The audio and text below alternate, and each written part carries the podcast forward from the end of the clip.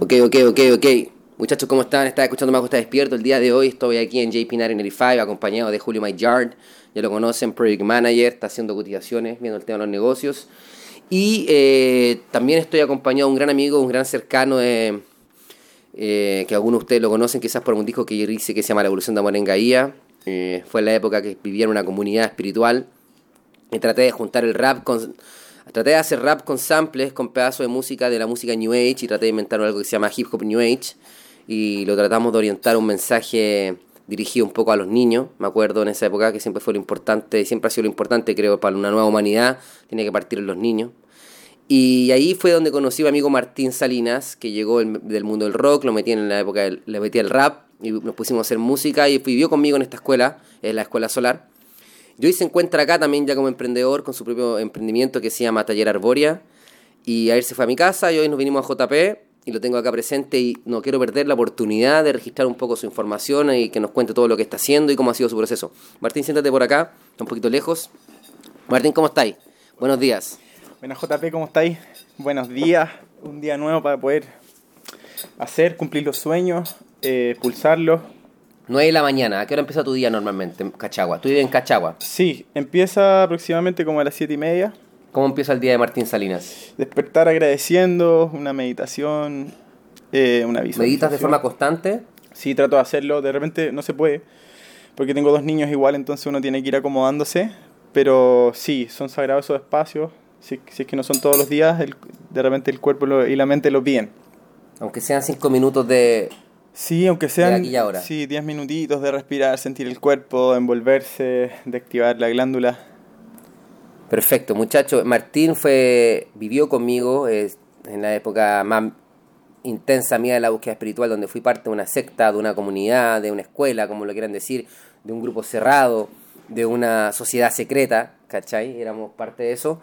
Y cuéntame un poco cómo ha sido tu, tu, cómo fue un poco tu despertar espiritual y en qué etapa estás ahora, porque creo que ya somos personas más maduras, más grandes, y ya como que uno también, no sé si le baja la intensidad, pero pierde un poco la polaridad y el bien y el mal. Uno empieza como a integrarse más al, todo.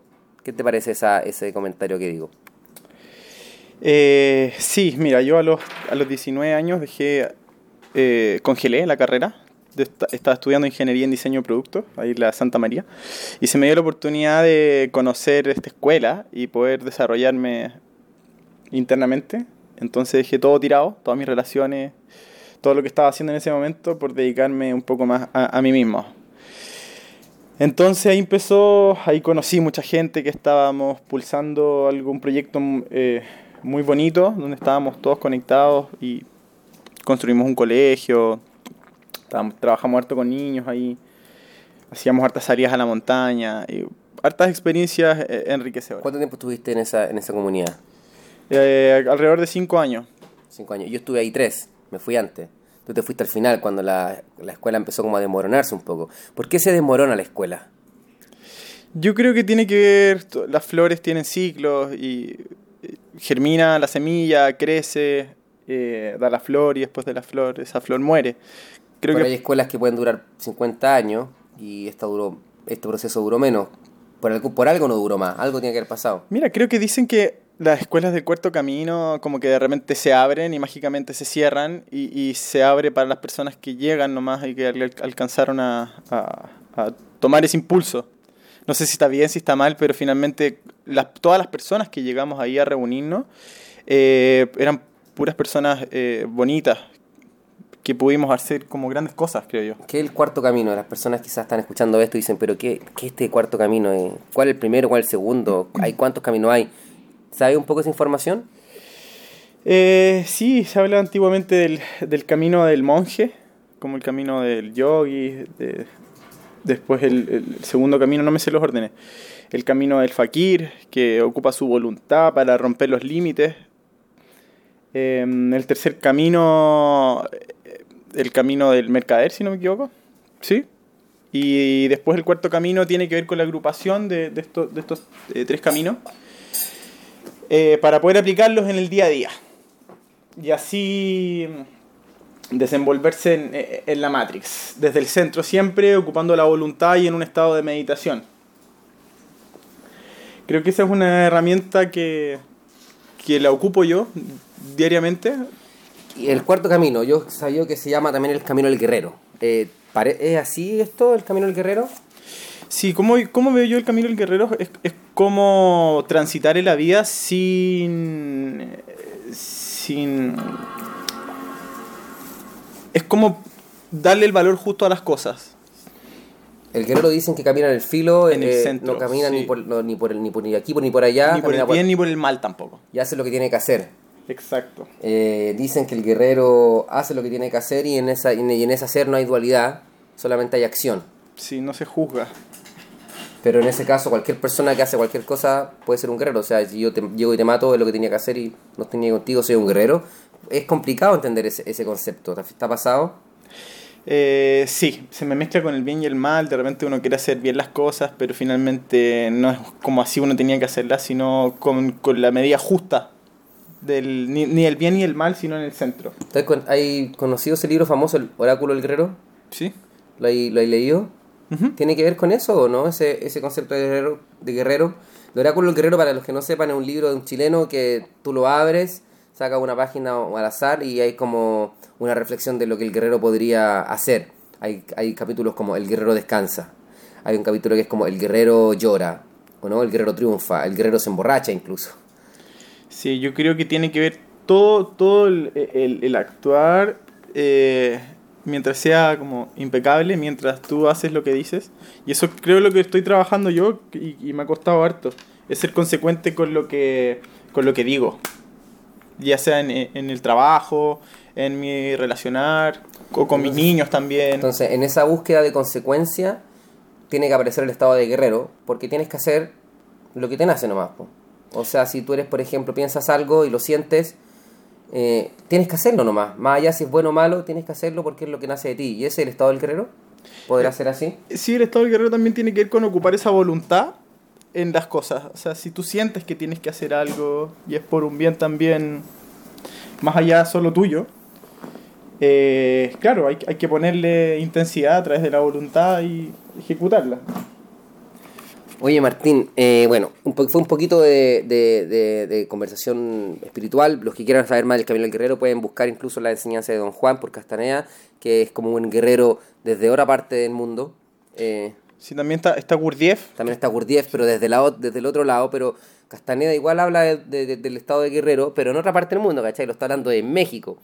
Y él habla del guerrero, pero también Gurdjieff, que es para otra parte del mundo, también habla del guerrero. Entonces, Arjuna, que el tema del- que sale en el Bhagavad este guerrero, que sale, que se comunica con Krishna, también habla del guerrero, y existe este concepto de guerrero en muchos movimientos espirituales de distintas épocas ha hablado del guerrero, que es un ser eh, que al parecer que pone su voluntad sobre la dualidad.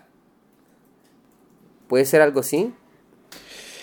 Sí, yo creo que el, el, el pasar esa dualidad, creo que es el, el trabajo que nos toca hacer, más de hablar del, del bien y del mal, es poder hacer lo justo, Lo justo. lo justo. Muchachos, estamos escuchando Mago está despierto. Estamos aquí con Martín Salinas, a.k.a. Elas. Hermano, me acuerdo que cuando llegaste a la escuela eh, no, te pusiste a hacer música conmigo. ¿Qué pasó en ese momento? ¿Por qué te pusiste a hacer rap? ¿Cómo fue? Tú no hacías rap antes, yo te metí en esto. ¿Cómo fue esa experiencia? Ahora escucháis seguidamente temas relacionados al rap, ya sea Los Hijos de la Hoja, lo Aviala, que reggae, también tenían los Coradab, me acuerdo que te gustaban. No sé qué otros grupos escu- estaréis escuchando ahora. ¿Qué escucháis ahora de, de rap? De repente escu- escu- escucho alto al Bronco Yote, me gusta el, ese trabajo que hay en las métricas, en las rimas, en, ¿Lo conociste de a poco? Sí, de a poquito me iba metiendo y, y siento que también uno para ser más integral también tiene que eh, ir a- adaptando o inco- incorporando a uno mismo distintas formas de hacer las cosas. Entonces, claro, en un momento estuve metido en, en el metal, pero después del metal pasé a la música electrónica y por ahí por el hip hop también. Y después un poco he pasado por el, el- el reggae.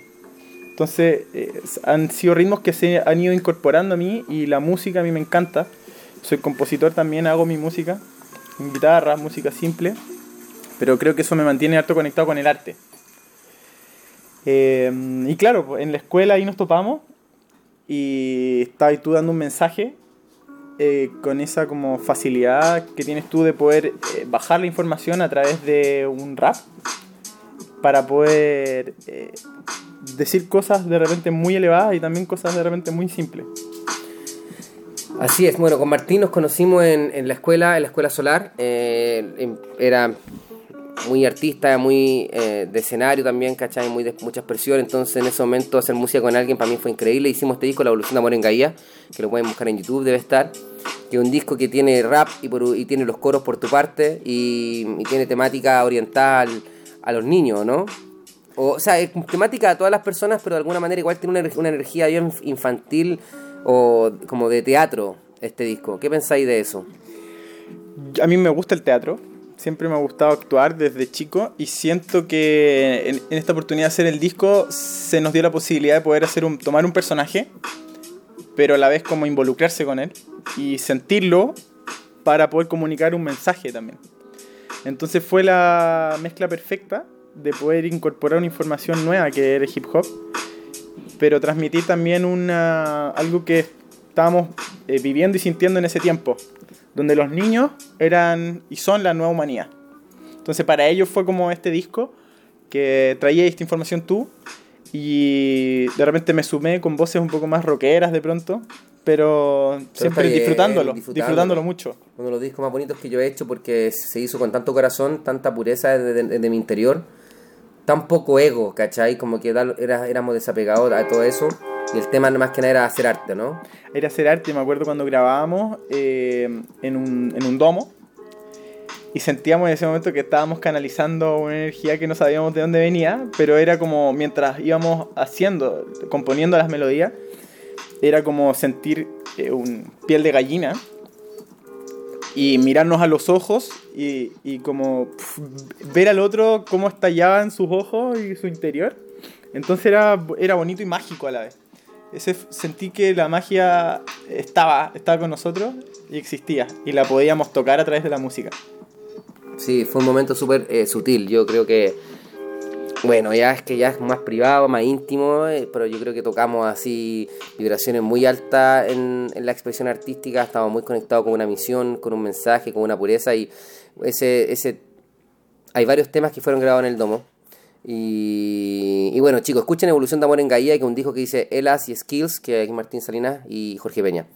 Cabros, pero ahora la idea de, comunicarme con Martín no es solamente hablar un poco, y recapitulamos que nos conocimos en la escuela, él viene de un pasado espiritual, actualmente él se encuentra viviendo en Cachagua y yo me dediqué un poco a, mi trabajo gráfico aquí en JP, pero tú empezaste a trabajar con otras cosas. Te, te metiste en el mundo de la madera, el desarrollo sustentable, me acuerdo que en la escuela en la que fuimos parte estaba a cargo de la construcción de domo. ¿Qué es este mundo de construcción y madera en el que te metiste? Cuéntanos un poco de eso y cómo fue y en qué está ahora. Bueno, claro, ahí en la escuela eh, me metí a través de personas que compartían con nosotros eh, distintos aprendizajes y uno de esos fue la construcción. Entonces ahí se nos encomendó la tarea de empezar a construir domos.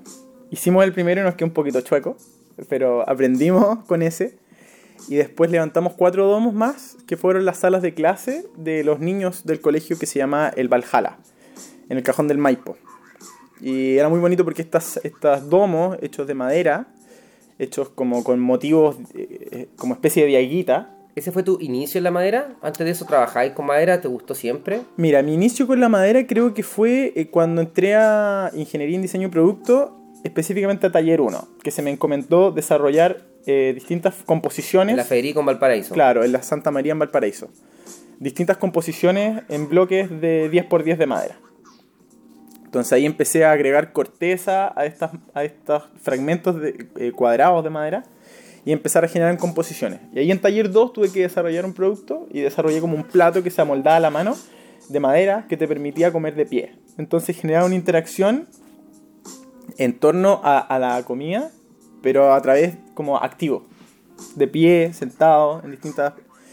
Y desde ahí conocí un tallador, que era el personaje que estaba en el kiosco de la esquina de la universidad, Basilio. Y él me enseñó los primeros como... los primeros tallados. Con gubia y todo eso. Claro, con gubias.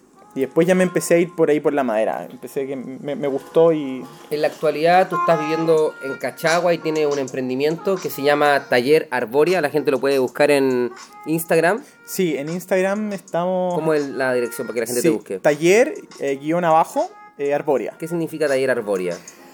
Taller Arboria. Arboria es un concepto que yo empecé a desarrollar en la Santa María que tiene que ver eh, con, la, con la comunicación del mundo natural en nosotros. Lo Arboria eh, alude al concepto del el árbol.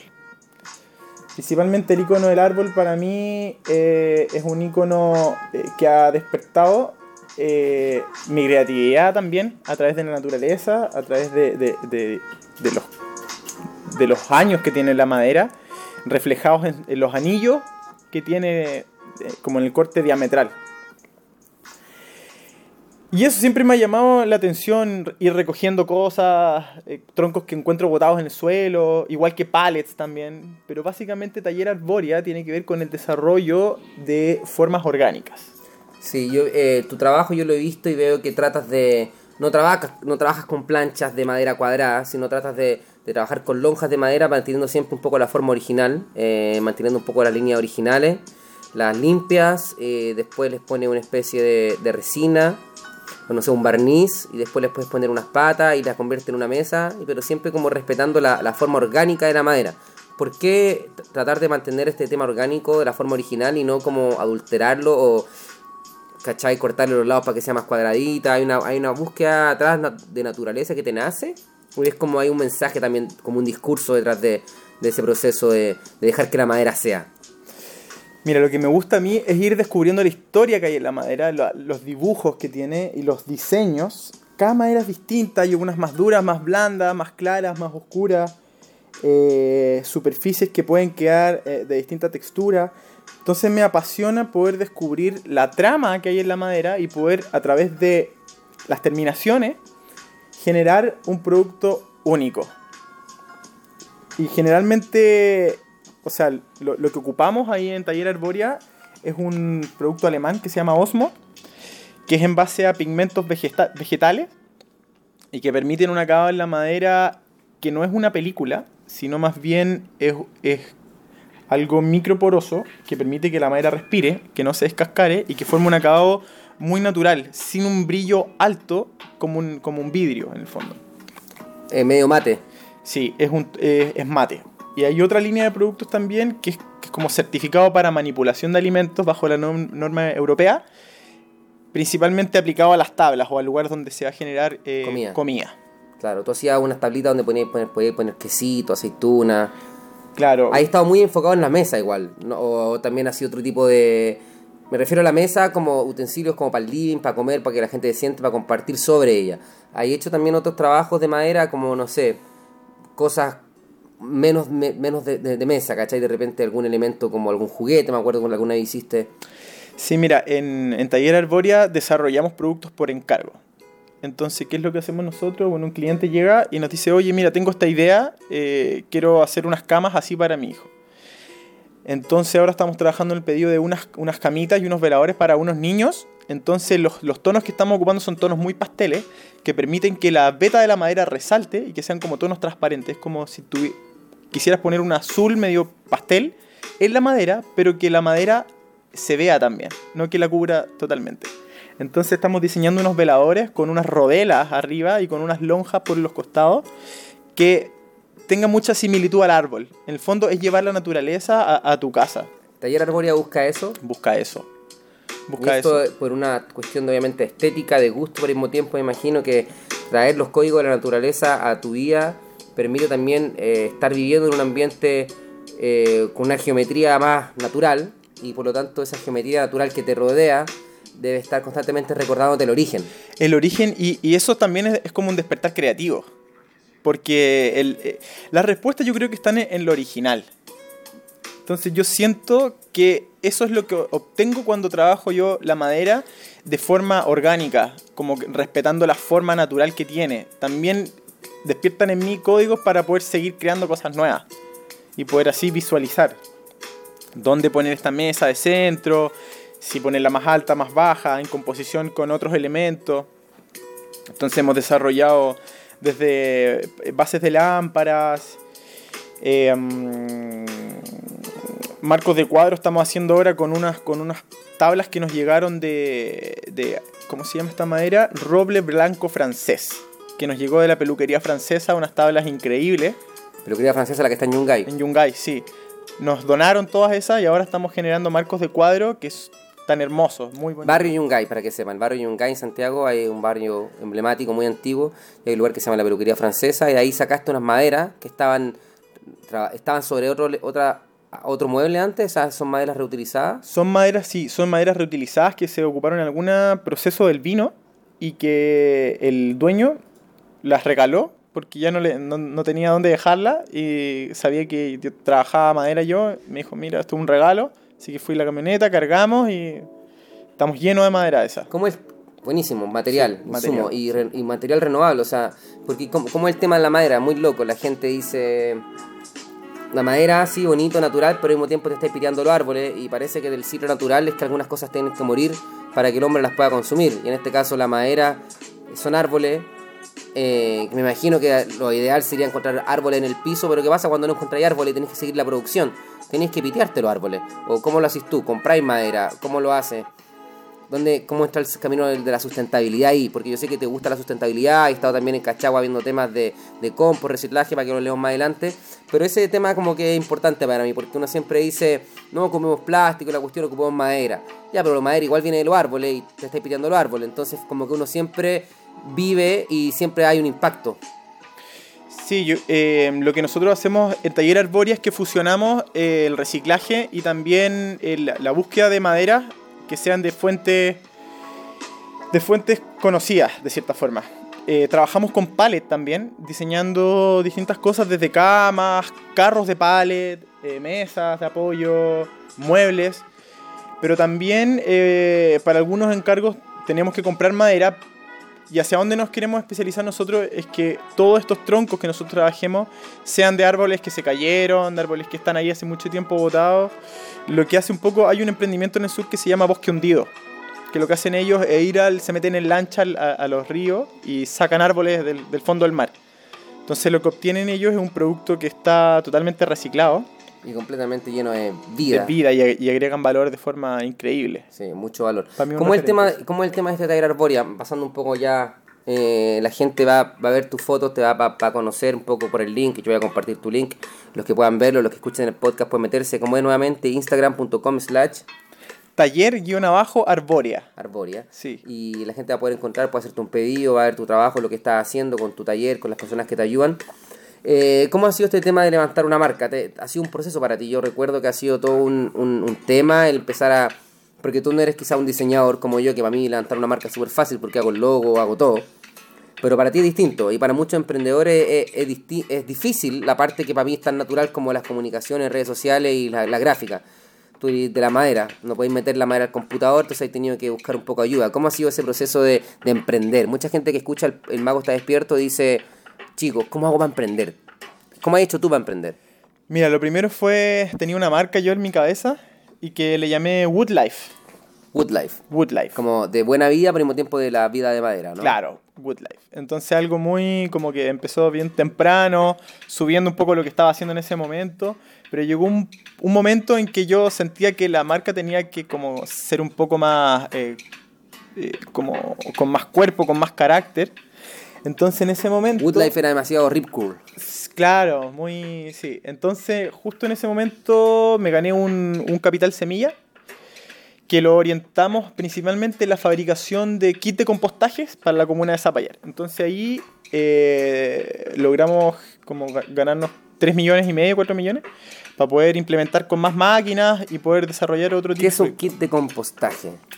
un kit de compostaje tiene que ver con un aparato que sirve para poder reducir más del 60% de la basura en la casa de las personas y es básicamente transformar la materia orgánica en compost. No puede meterse tierra- en un departamento, tiene que ser una casa. Sí, hay métodos, eh, hay kits de compostaje que se ocupan específicamente para departamentos y que la mayoría de las veces les agregan lombrices californianas, que ellas ah, como que apuran el proceso. Pero el tema es que el compostaje igual genera, obviamente, eh, está basado en la putrefacción de las basuras. Entonces necesita un espacio donde los olores y los gases que emana esta putrefacción puedan salir de forma libre y un departamento no necesariamente los tenía. Claro, en el departamento yo pensaba en un balcón, que ya está un poco en contacto con el medio ambiente y claro, hay hartos mitos sobre el compostaje, sobre el vermicompostaje que tiene que ver con lombrices, eh, pero a través del tiempo he aprendido o voy aprendiendo cómo es que se disminuyen los olores, por ejemplo, o controlar el tema de las moscas, que es como lo primero que empieza a aparecer, las moscas, y, y ahí es donde muchos se quedan pegados. Como mucha mosca ya no... No, no sigo reciclando. No sirvo para esto. Claro. Bueno, o sea, estamos poco, saltando un poco el tema porque te pregunté por el tema del, emprendimiento, no quiero soltar como hiciste tu tema, pero también quiero eh, que hablemos y que hagamos una pausa y después hablamos del tema del emprendimiento porque justo empezamos a hablar del tema del compostaje porque también siempre ha estado ligado el tema de la sustentabilidad, desarrollo madera y con el mismo tema de la madera empezaste a hacer este kit de compostaje que eran como unos bloques de madera donde la gente podía hacer un proceso de principio a fin, ¿cierto? Para reciclar su, eh, no basura, sino materia orgánica que le sobra de su día a día eh, y tú generabas con este kit que te ganaste, con este, con este semilla que ganaste, como un kit que lo hacías construir a base de madera. Ahí está eso. Claro, ¿cómo surge esto? a través de, de la Universidad de Santa María se abrieron las postulaciones a un JUMP, que es uno de los eh, concursos de emprendimiento más grandes de Chile. Entonces postulé con esta idea y me fue súper bien, pasé hasta las casi las últimas fases y quedó como un proyecto listo. Y ese proyecto lo presentamos a, a Cercotec y lo ganamos. Ahora yo siempre he tenido como una inquietud de, del tema del compostaje y disminuir la basura. Entonces ahí en Zapallar yo conocí eh, Zapallar Sustentable, que es una ONG sin fines de lucro, la cual despertó hace un año y en la cual fui partícipe y me sumé a esta iniciativa donde las reuniones eran personas de edad media 70 años.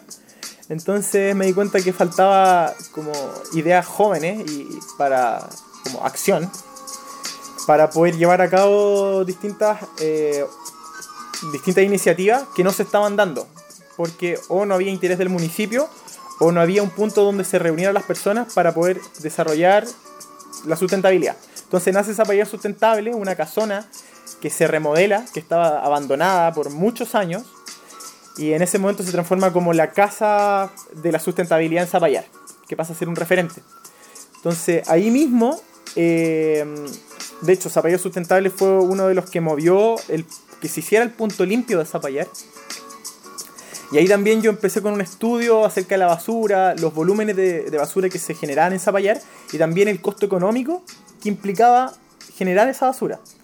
Entonces me metí a estudiar por medio de, la, ley de transparencia, pedí algunos datos, me, acerqué a hacer entrevistas a algunas personas, como el alcalde de turno en ese tiempo, que era Ringeling, que facilitó eh, alguna información para poder contribuir a este estudio que estaba haciendo yo y también entrelazarlo con la tesis que actualmente estoy desarrollando en la, Santa María, en diseño de productos. Entonces, esos números me llevaron a concretar una problemática y poder definir una oportunidad que fueron el desarrollo de un kit de compostaje para la comuna de Zapallar, que incluía una compostera modular de madera, un balde que iba en la cocina, una infografía de cómo hacer el proceso del compost y un sello verde. ¿Y te ganaste ese premio y quedó tirado o es algo que se continúa haciendo? Es algo que se continúa haciendo, está igual en, constante mm, eh, recibiendo feedback también de la y gente. Estaba orientado a la gente de Zapallar y Cachagua porque es tu barrio que está allá. Sí, la gente, mucha gente va a decir, ah, está, estoy entrevistando un cuico. ¿Qué, cómo, ¿Cómo esto? Porque finalmente da lo mismo. Yo lo digo más que nada porque a veces la mente habla, los egos opinan, ¿cierto? Y dicen, ah, pero es que claro, este hombre está haciendo la cuestión allá de, de, reciclaje en un barrio cuico, nosotros no podemos. Y cachado que siempre como que de repente la gente tiende a, a opinar cosas así respecto a, ah, es que por qué siempre en estos barrios ¿Cómo ha sido este proceso tuyo de vivir en Cachagua, eh, de siendo que tú, yo te conozco, no eres una persona millonaria, no eres un cuico, de hecho eres una persona común y corriente, pero de alguna manera terminaste viviendo allá y estás aprovechando las facilidades que te entregaban en las comunas, según lo que tú me comentabas, con más dinero de Chile? Sí, ¿qué pasó? Nosotros nos fuimos a vivir con mi familia a, a Zapallar porque se nos dio la oportunidad que la, mi suegra tenía, tenía dos casas allá, chiquititas, y una de esas nos pasó una cabaña y la remodelamos y nos fuimos para allá con nuestro núcleo, familiar. Entonces fue como algo bien bonito salir de Santiago y poder eh, formalizar una vida eh, de menos estrés y sí más, ma- mayor eh, comunicación con la naturaleza y con nuestros hijos finalmente. Ese fue el motor que nos movió a salir y esa era la, la oportunidad que teníamos en ese tiempo. Zapallar se dio la oportunidad que estaba súper virgen en temáticas de medio ambiente y yo lo sentía adentro que se podía desarrollar. Entonces empezamos a conectar con personas y se armó esto de Zapallar Hay Sustentable. una, que hay, una, hay una cultura en Zapallar Cachagua de sustentabilidad, de, mm, de, de- de ecología también, o es como en realidad no es tan así. Está despertando, está despertando esto. ah, Bueno, hay un cambio de alcalde entre medio, pero justo en ese cambio de alcalde se, alcanzó a amarrar el punto limpio, que fue un hito para eh, la consecución de todo lo que está pasando hoy en día, de que están destinando más recursos, eh, la visión de poder certificarse ambientalmente a través del, del SCAM y una serie de iniciativas que se están adoptando ahora. Y ahora el tema del reciclaje está, por parte tuya, está ahí activo, pero de alguna manera no es lo primordial, está mucho más enfocado en lo personal tuyo, que es tu marca, Taller Arboria, que no tiene mucho que ver con, con necesariamente... que no tiene mucho que ver necesariamente con, con el tema del reciclaje. Eh, Taller Arboria está más que nada basado en el arte de la madera, ¿cierto? Como que el tema del reciclaje queda un poco en pausa, ahora está ahí en esto. Que bueno, espérate, vamos a hacer una pausa y continuamos enseguida porque parece que Martín va a hacer pipí. Sí, gracias. ya, volvemos al tiro. Bueno, muchachos, ahí Martín fue a hacer pipí. Eh, mientras tanto, yo continúo conversando aquí en El Mago Está Despierto. Recuerden que puedes suscribirte a través de Apple Podcast. Puedes suscribirte también en Anchor, que es la aplicación. Puedes bajar la aplicación Pocket Cast. De hecho, si tienes un Android, puedes buscar en Google El Mago Está Despierto Podcast y te va a aparecer inmediatamente la opción de suscribirte porque eh, la gente de Android tiene una aplicación escondida que no lo saben, que es de podcast, y que cuando buscan en Google, el mago está despierto, por ejemplo, eh, Google Play, te va a aparecer inmediatamente un botón que sale suscribirte y te, te baja la aplicación y la activa. Así que eso, si te gusta un poco lo que, lo que hay en este podcast, recuerda suscribirte, recomendarlo y de mandar tus DMs, tus mensajes y cuando tengamos un nuevo respondiendo preguntas de Instagram te los voy a responder. El día de hoy estamos comunicándonos con Martín Salinas, eh, emprendedor de Zapallar en este momento, eh, creador de la marca Taller Arboria, que es una empresa de, de madera y diseño. ¿Encontraste el baño? Sí. Ya, buenísimo. Eh, y ya estamos un poco finalizando esta, esta, esta- esta comunicación, pero quiero que me, hable un poco de, este tema del, de- del emprendimiento más relacionado a la marca, cómo ha sido esto, ha sido difícil hacer generar un espacio tuyo en redes sociales, qué tan importantes son las redes sociales para ti o más que nada el boca a boca lo que te mantiene eh, comiendo. Eh, para mí las redes sociales es un mundo que antes no había explorado. Partí con Facebook, con, con Woodlife. Y de a poco eh, me he ido abriendo como he desarrollado un poco más la imagen. Con este Cercotec que nos ganamos se dio la oportunidad de poder desarrollar una página web, de poder desarrollar la imagen. Siento que eso ha sido algo súper bueno, que ha permitido que más gente nos vea. Sí, porque tú- yo, Martín, tú eres una persona que de alguna manera siempre ha estado más preocupado del trabajo que de la imagen y te ha costado, eh, no sé, yo no creo que te haya costado entender, creo que siempre lo has sabido, pero te ha costado un poco dar el siguiente paso a la comunicación de lo que haces. Que siento que ahí es como algo fundamental en esta época, porque tú puedes ser un genio, pero si no eres capaz de comunicarlo, de mostrarlo, ni venderlo, el emprendimiento no funciona, porque finalmente el emprendimiento tiene que estar ligado a vender. Eventualmente hay que ganar dinero, hay que lograr parar tus gastos, el lugar que tú ocupas como taller hay que pagarlo, imagino, tus insumos, necesitas tener hijos, entonces el emprendimiento tiene que estar con la venta y de alguna manera uno tiene que dejar un poco el lado la parte artística y enfocarse un poco en la comunicación. ¿Cómo estás viendo el tema de, la comunicación de tu marca? Bueno, por eso estoy aquí en JP, para que me puedan asesorar un poco.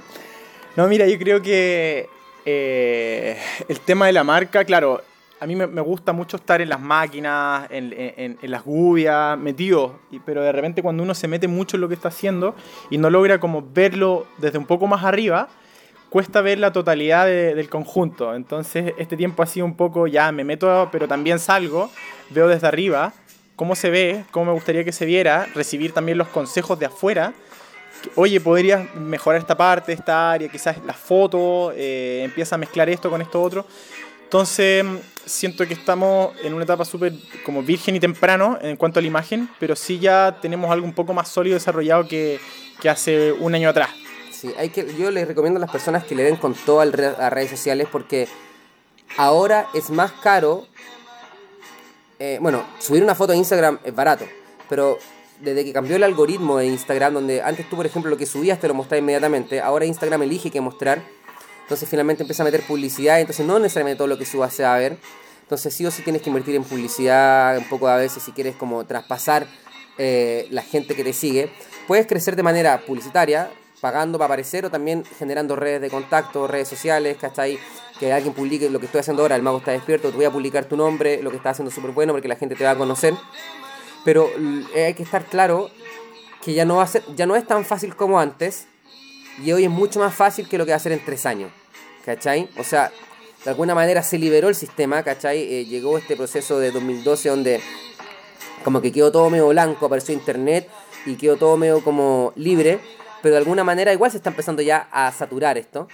Y, hay que darle, no, no podéis parar. Y creo que ahora la comunicación de las marcas, ya no, la venta en sí no existe, eh, porque la, la gente puede elegir no ver, la gente puede elegir pasar de largo entonces lo único que pueden hacer las marcas es generar un contenido relevante para que las personas se acerquen. Entonces creo que la comunicación ahora de la publicidad está mucho más ligada al documentar, ¿cachai? Al registrar tu trabajo y que la gente pueda por sí misma ver el contenido de verdad que existe detrás de una marca y creo que por eso estamos entrando esta era del tiempo es arte, ¿cachai? El tiempo es contenido.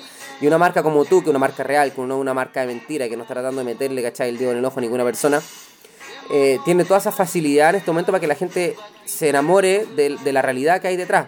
Entonces creo que el único consejo que te puedo dar yo en este momento es como, sigue con, eso, regístralo, documentalo, dale difusión, genera arte y preocúpate que se vea bonito nomás.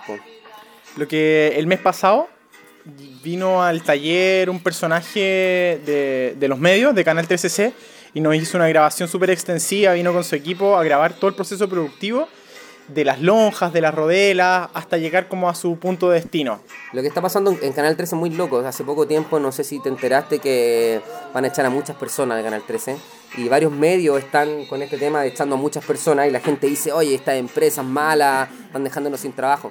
Pero lo único que les puedo decir es que eventualmente esto iba a suceder porque la sociedad está cambiando al concepto de freelance el concepto de contenido y, canal, y canales como 13C, que es la parte como de cable de Canal 13, hace mucho tiempo yo venía con el tema de los documentales, pero para allá va todo, entonces como que siento que Canal 13 Cable entiende muy bien lo que es el contenido relevante, donde sin tener mucha parafernalia, sin tener grandes producciones caras, finalmente es tan importante el contenido que están transmitiendo que supera cualquier tipo de parafernalia, ¿cachai? A ti se, así te, te entrevistó 13 Cable, 13C, pues yo creo por lo mismo, porque eso es lo que ahora la gente necesita, ¿cachai? Un contenido real.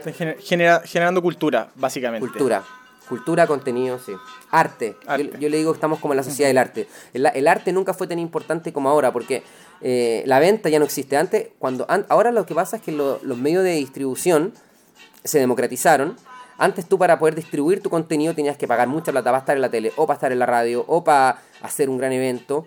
Sin embargo, ahora la distribución se democratizó, es relativamente gratuita, puedes tener un canal de YouTube, puedes tener un podcast gratuito como el mío, puedes tener Instagram, entonces ya no es necesario pagar por eso, entonces como eso quedó democratizado, realmente la única diferencia que hay en el contenido detrás de eso. Entonces la exigencia artística cada vez más exigente y cada persona eh, eh, la sociedad actual, el sistema de comunicación que tenemos ahora, nos está impulsando y exigiendo cada vez hacerlo mejor.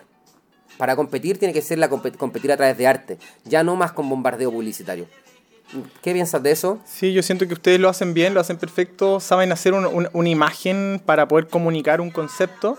Y eso también es lo que estoy buscando yo, empezar a acercarme a través de la generación de contenidos, de que la gente también eh, sepa cómo, por ejemplo, construir algo. A tener que hacerlo, o, sí. o las herramientas que se utilizan para la formación de algún ensamble particular. Va a tener que hacerlo porque estamos en una era donde las empresas son medios de comunicación, coma, taller de carpintería. ¿Cachai? Porque lo primero que te muestras es como un taller de comunicación, o sea, perdón, como un medio de comunicación. Tú comunicas un contenido, coma, vendo madera. ¿Cachai? Como tan importante es la comunicación actualmente.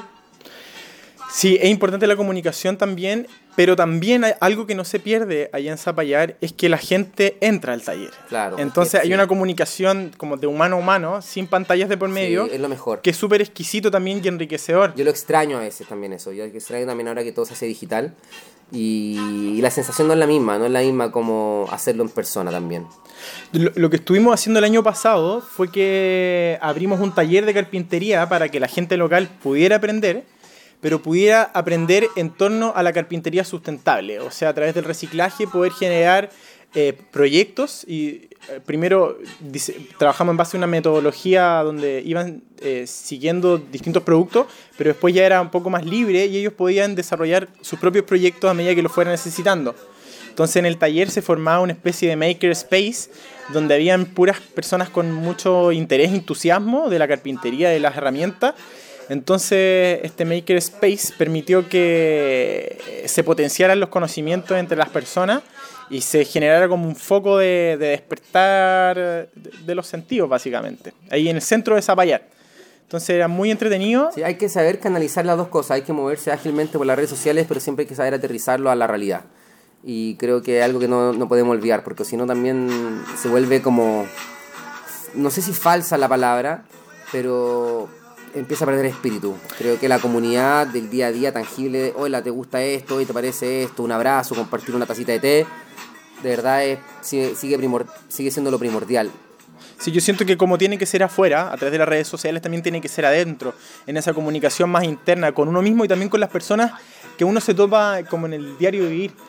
Creo que hay muchas personas, que todas las personas nos pueden enseñar algo. El panadero de la esquina, de la panería Las Flores, tiene historias muy bonitas que cualquier persona es un maestro. El, el, el- la el persona que Sí. está poniendo benzina en la, en la COPEC también tiene mucho que, que entregar. Se sacrifica, eh, llega temprano. Entonces, Finalmente tiene que ver con que si tú eres capaz de verlo nomás. Sí, es lo que hablamos siempre. En este universo están todas las realidades y tiene que ver si tú eres capaz de verlo. Y todas las personas son maestros si tú eres capaz de, de ser un buen aprendiz. creo que ahí es donde está la humildad, La humildad. de, de estar atento también a las señales Y y a- asumir que la vida lo que te propone es para ti perfecto y saber que por algo te lo está poniendo. Exacto, sí, yo agradezco la vida de las personas que me ha puesto en el camino para poder seguir desarrollando y conectando con otras personas y formando pequeños núcleos núcleos de, de creatividad, núcleos de corazón, núcleos de trabajo colaborativo para poder establecer en, las ciudades o en las regiones donde uno habita eh, movimiento, movimiento intelectual del corazón, de cultura, de, arte, eh, de oficio, que es como un poco sacar a flote nuestras pasiones y unirlas en un servicio a lo que el mundo necesita también. Eh, holístico. Eh, hay un poco de emprendimiento, hay un poco de, espiritualidad, hay un poco de disciplina y trabajo constante, hay un poco de arte. Eh, para finalizar un poco esta, esta conversación, esta comunicación, ¿cómo podrías definir tu conciencia en este instante o lo tu vida? Yo estoy en búsqueda, creo que una la, eh, la búsqueda que nunca para hasta que uno llega al corazón y ahí donde no hay mente y las respuestas aparecen. Eh, siento que estoy en este, este momento terminando mi, mi carrera con la tesis. que ha sido súper largo el proceso por el tema de que te fuiste a vivir lejos, a Cachagua, estás estudiando Valparaíso, por el tema que tuviste, fuiste papá de dos hermosos bebés. Entonces has tenido que, paus- has tenido que ir pausando eso un poco. Claro. Intermitente. Sí, ha sido intermitente, pero ha sido constante de cierta forma. Entonces, eh, claro, estoy en proceso de ¿Qué tan titulación. ahora. importante es estudiar para ti? Porque estamos en una época donde quizá el hacer, ¿cachai? No, yo no sé si realmente tu madera, tu trabajo de madera es mejor porque estás estudiando algo o, o- o, eh, ¿qué, qué cuál es la importancia que tiene la carrera en tu vida en este momento. Mira, me, me ha costado comprenderlo, pero siento yo que es una tremenda herramienta en este mundo material, donde generalmente en muchos lados te piden, ya, ¿y quién eres, quién eres tú? Claro, tú eres tu espíritu y tienes todo un camino eh, que viene detrás tuyo, pero también hay personas que ven tu currículum para poder abrir oportunidades y para poder eh, romper ciertas estructuras. Creo que primero es necesario que uno eh, tenga un backup atrás, para poder entrar y desarrollar su espíritu, su arte. Yo le recomiendo a todas las personas estudiar, siempre, constantemente estar nutriéndose. Sin embargo, no le recomiendo a nadie eh, estudiar, por ejemplo, si quiere poner un negocio de, de diseño, si quiere ser artista, no le recomiendo endeudarse por algo que sinceramente quizás no es tan importante. Salir con una deuda, no sé, de 20 palos, con 22 años, ¿cachai? Para una cuestión que de verdad se hubiese dedicado esos 4 años en hacer, en hacer, en hacer, en hacer, en hacer, en hacer, quizás el resultado sería aún mayor que de haber estudiado nada más. ¿Qué pensáis de esa reflexión? Sí, yo, El, el tema de la deuda, ¿tú, estás, tú, tú te estás endeudando por tu universidad? Mira, yo me endeudé los primeros años eh, y después mi mamá me, me pagó la universidad. Entonces ahora ella eh, se ha hecho cargo de mí porque ella siente que es como, ¿Responsabilidad? más que responsabilidad, es como lo que ella me puede entregar a mí que me va a servir para poder batallar en el fondo en la, eh, en la, en la sociedad, como, el- como una herramienta técnica. Entonces tomo eso... lo- Tangibiliza un poco las cosas. Tangibiliza, claro, y yo lo tomo como, como un regalo también, como un regalo y como de, de la misma vida, eh, y lo tomo y porque me apasiona también. O sea, mezclo mi pasión con lo que siento que tengo que hacer para poder primero, bueno, desarrollar mi pasión, es lo que me gusta, lo que el mundo necesita y por lo que también a mí me van a pagar. Entonces, como poder unir esas cosas, que hay un concepto que lo, que lo trabaja el, el Ikigai o el cosmograma, que ahí después lo pueden buscar más adelante, que une el fondo las pasiones con la profesión, la vocación y la misión, conectándolo en el propósito de vida. Eh, yo creo que cuando uno está conectado con el propósito ya es exitoso pues, por, inmediatamente. Siento que el éxito de una cuestión tan como intangible porque realmente uno siempre va avanzando algo, pero realmente uno nunca llega a nada. Siempre uno quiere algo nuevo. Quizá hay un hambre, un deseo constante del hombre que gente que lo puede ver como algo maligno. Yo lo veo como que algo natural de evolucionar, de crecer siempre constantemente. Uno quiere como expandirse a más y más y más. Sin embargo, siento que cuando tú te conectas con el propósito, con tu propósito, ya eres exitoso. Y solamente vivir en el propósito es lo único importante. No tienes que llegar a ningún lado más que ser tú mismo y siento que si ya estás haciendo algo que te encanta y algo estás viviendo motivado, ya, ya ganaste. ¿Qué piensas de esa reflexión? Siento que es algo que se cultiva todos los días, desde que uno despierta, qué es lo que estás proyectando, eh, cuál es la realidad que quieres crear, y desde ahí pararse y empezar a ejecutar acciones que vayan en esa dirección y no en contra. ¿Ejecutar es lo más importante? Sí, pero por ahí ha- hablan de que se ejecuta una vez y se piensa mil veces. Claro, yo mucho tiempo apliqué lo contrario, de que hacía, hacía, hacía y pensaba una vez, pero me di cuenta que tenía que hacer muchas veces algo que si lo hubiera pensado varias veces antes, hubiera tenido que ejecutar una sola vez. Entonces, como lograr el equilibrio entre esa- Así es. esas dos cosas. El yin yang constante, el equilibrio y... Bueno muchachos, sinceramente aquí estamos tratando de comunicarnos con Martín Salinas, emprendedor, director de Taller Arboria, un taller de carpintería, como dice acá en tu Instagram, carpintería auténtica, porque me imagino que tiene que ver con la autenticidad de, lo- de los elementos, de la madera. Por eso es carpintería auténtica. Sí, es carpintería auténtica y también porque cada producto es distinto al otro, donde la pasión y el amor que hay detrás de cada confección es súper dedicada y a medida de cada cliente. Entonces también tiene, está plasmado energía de cada lija que se pasa por cada parte, también tiene un- una historia y no un porque sí. Entonces el día de hoy, eh, para finalizar este conversando con Martín Salinas o conversando con Taller Arboria, prefiero ponerle para que, para que quede más, sea más útil para ti. Eh, te quiero agradecer por estar aquí en este Paco está despierto. Nosotros somos amigos hace mucho tiempo, nos conocemos, eh, hemos ido pasando procesos cada uno en lo suyo. Nos une como sobre todo esto que estamos hablando, hay algo superior para nosotros que yo siento que es como la búsqueda constante de- del mundo interno, de la espiritualidad, de la energía, de entender como lo, lo que nos, yo considero quizás para mí lo superior, pero no es superior, pero sin alguna, es como la guía, la guía vida. Entonces, ahora está en este tema del emprendimiento de tu taller, que lo encuentro hermoso, un trabajo precioso, que la gente lo busque, recuerde, instagram.com, eh, slash, taller, rayita abajo, arboria, eh, carpintería auténtica, Zapallar, trabajo a pedido. ¿Algo más que nos quieras comunicar? Sí, invitar a todos a que, bueno, visiten Taller Arboria y mm, un mensaje es, trabajar con, con pasión, desarrollar lo que a uno le gusta, de pronto la parte económica se ve un poco frenada, pero, pero las cosas llegan justo en su tiempo. de que empiezan a madurar. Creo que uno tiene que poner esa perseverancia para poder lograr los objetivos que uno se propone, pero siempre con el corazón, con la pasión, ¿qué es lo que te mueve a ti? Lo primero que nos mueve es la pasión por las cosas. Y después uno le pone la voluntad a esa pasión para que pueda concretarse. La, clave es encontrar qué nos, qué nos motiva, qué nos mueve. ¿Qué pasa con las personas que sienten, pucha, no sé? ¿Te ha pasado que de repente uno dice, pucha, es que no sé realmente?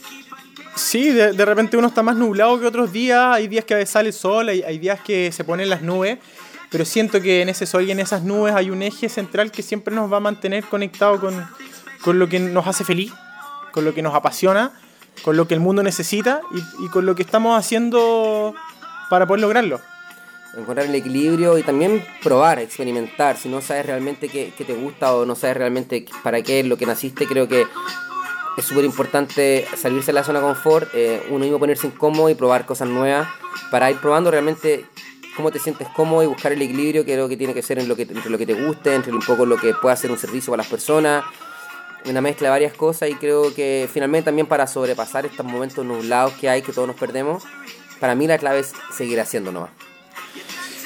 Sí, siento que estamos nosotros en este momento conectados allá en Zapallar, en un punto donde se están haciendo hartas cosas, donde Zapallar Sustentable está haciendo un foco de energía de despertar, junto con otras personas que se están agrupando, que están queriendo hacer cosas, están sintiendo eh, eh, eh, esos paradigmas de cambio, de romper algunas estructuras. Y mm, hay que seguir desarrollando las pasiones, los dones, los talentos, estar, enfrentar los desafíos con, con sabiduría, con seguridad también, de que pese a cualquier cosa que pueda estar pasando, nunca dejemos de desarrollar lo que nos mueve, lo que nos apasiona, lo que el mundo necesita también. Y para lo que nosotros estamos acá, buscar esa, esa vocación, esa, esa misión eh, por la que estamos parados y decidimos venir en algún momento, que se nos olvidó, pero estamos de vuelta para recuperarlo. Y quizás ni siquiera hay que acordarse, hay que ser avanzar, vivir y disfrutar. Y agradecer. Y reírse. Ser y hacer. Ser y hacer. Cabrón, muchas gracias. Está escuchando Mago Está Despierto. Martín, muchas gracias por estar en este capítulo de día de hoy. Eh, yo creo que todas las personas que les gusta el tema del emprendimiento, les gusta el tema de la espiritualidad y el tema de la madera, obviamente van a disfrutar este, este instante, pero de todas maneras, si no están relacionados a eso, la gente siempre disfruta ver cuando alguien habla transparente, cuando alguien le pone amor a lo que hace, y obviamente nos enseña algo nuevo. Así que muchas gracias por ser parte del Mago Está Despierto. Gracias por esta invitación, eh, gracias por un nuevo día de vida, porque estamos aquí en esta conversación. Y mm, nada, un, un, último mensajito es que sigamos todos desarrollando lo que nos apasiona, lo que nos mueve, que le pongamos energía a eso, eh, que conectemos también con personas que, que estén haciendo lo mismo porque una célula no, no, trabaja sola esa célula, sino que eh, nuestro sistema está compuesto de múltiples células que trabajan como conglomerados para poder lograr funciones que una sola célula no podría lograr. Entonces, apoyarnos. Comunidad y conectar es súper importante. Sí, empezar a conectar, empezar a entrelazar, más, más el trabajo cowork. Eh, y eso, hagamos brillar nuestra luz cada día más en, en este mundo que necesita de ideas nuevas, de ideas jóvenes y también de recuperar el origen de lo que se perdió y estas comunicaciones de persona a persona que nos van enriqueciendo y aportando. Nos permiten recordar, recuperar y volver. Gracias Martín, un abrazo, gracias por estar acá. Nos despedimos chicos, recuerda suscribirte, recuerda recomendar. Puedes escucharlo en Anchor, puedes en Apple Podcast, en Google Play, en Pocket Cast, en Stitcher, parece que también la aplicación. Hay muchas aplicaciones, buscan Google, me Está de Perú te aparecer. Y eso, eh, cualquier cosa comentario por DM, sigue a Taller Arboria, mándale un pedido, hay unas mesas increíbles, unas fotos, unas fotos preciosas eh, de madera orgánica, con unas lonjas, como dices tú, de cortes transversales, parece que se llama. Son cortes radiales. Cortes radiales, donde se ve las vetas, los años de, de, de edad del árbol, así que es precioso. Un fuerte abrazo y gracias por estar acá. Gracias a todos, nos vemos pronto.